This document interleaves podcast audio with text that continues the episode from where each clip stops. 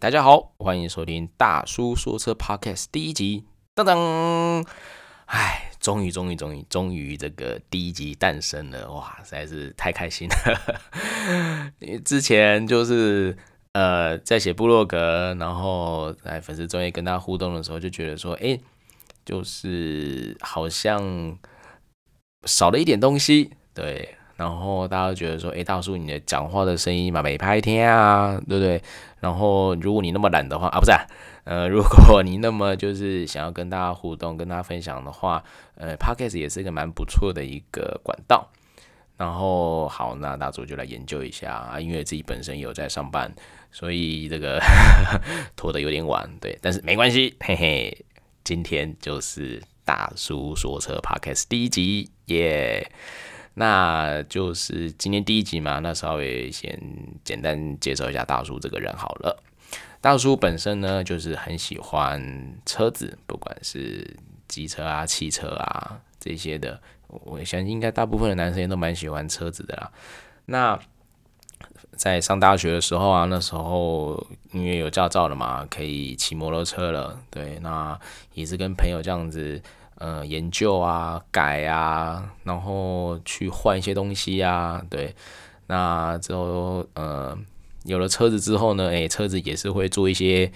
诶不太一样的调整啊，但也不是大改了，就是有兴趣会研究。那也很幸运的就是，呃，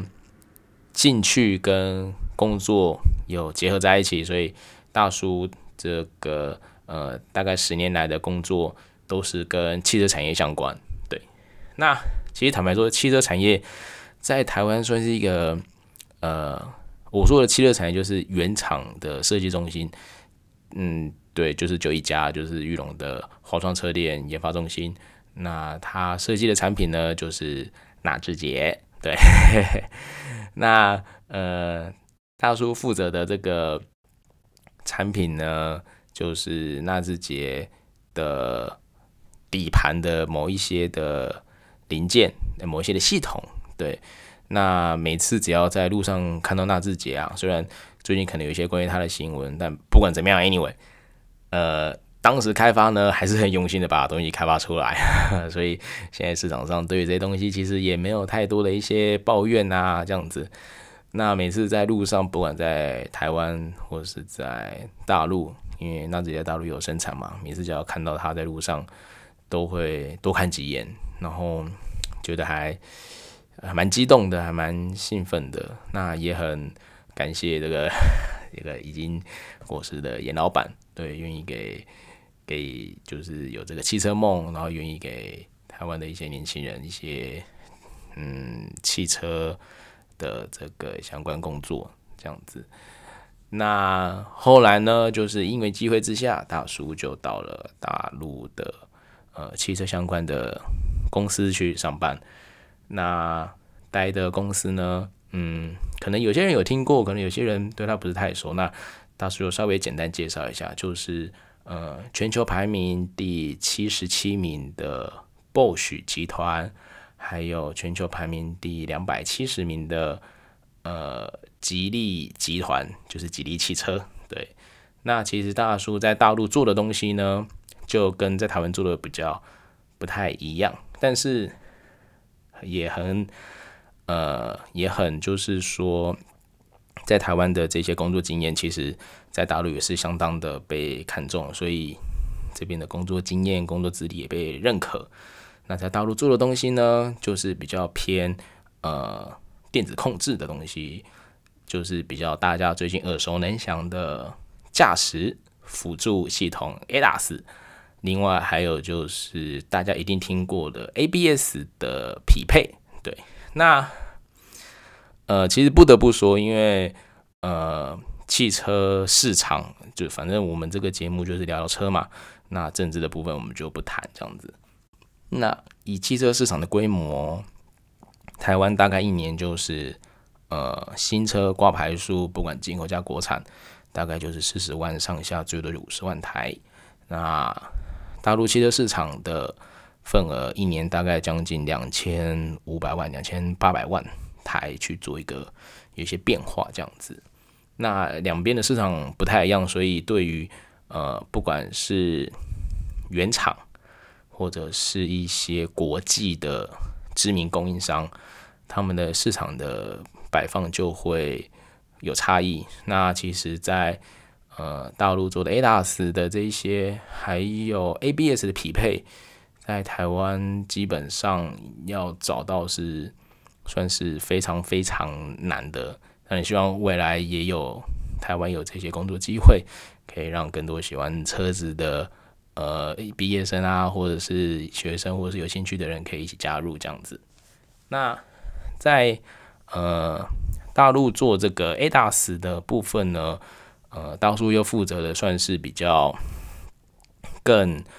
呃比较更高阶一点的，也不是更高阶。呃，ADAS 大家也知道嘛，就是 Level 零、Level 一、Level 二、Level 三、Level 四、Level 五，这是根据于。美国的 SAE 的这个协会去评呃评比的这样子，那大家现在比较能够所能想的就是 Level 二，那 Level 二的这个功能呢，就是呃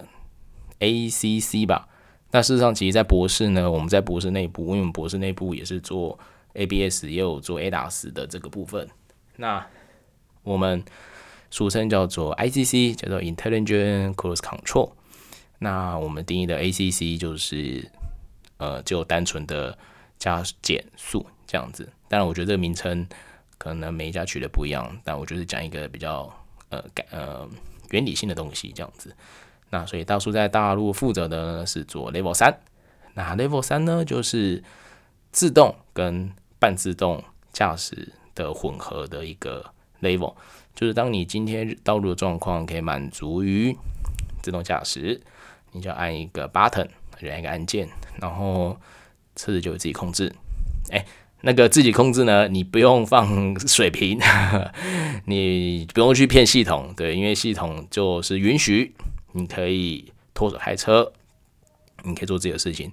那但是呢，如果任何意，当然有些时候也是会有些意外，如果你没有去接管车辆，没有听系统的指令的话。那系统是有可能会对车子进行一些动作的，不像是 Level 二的这个呃设计理念就不一样，因为 Level 二的设计就是啊，我的传感器本身就有一些局限。那如果你在睡觉，那系统没有办法负荷，它是直接跳出的，因为在设计的初始就是。Level 是驾驶辅助嘛，辅助系统嘛，对不对？什么叫辅助呢？主要的是驾驶，嘿，那系统就是辅助。所以呢，当今天你就算在用系统，那系统也是有可能随时退出的。所以，大叔也是奉劝大家，这个驾驶辅助系统还是不要呃去乱玩。对，那不管是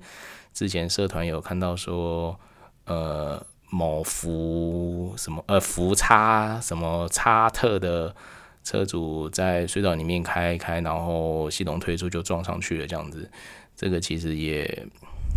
就是后面可能也不是这么呃顺利会得到你你觉得应该的东西啦，因为其实比较知名的像 Tesla，那 Tesla 的 Autopilot 呢，事实上也不是拍人也不是自动驾驶。对，所以后来老板他自己有在官网上面做澄清。其实，呃，ADAS 这部分呢，就是在呃我们研发人员里面来讲，就是说它是一个，就是加，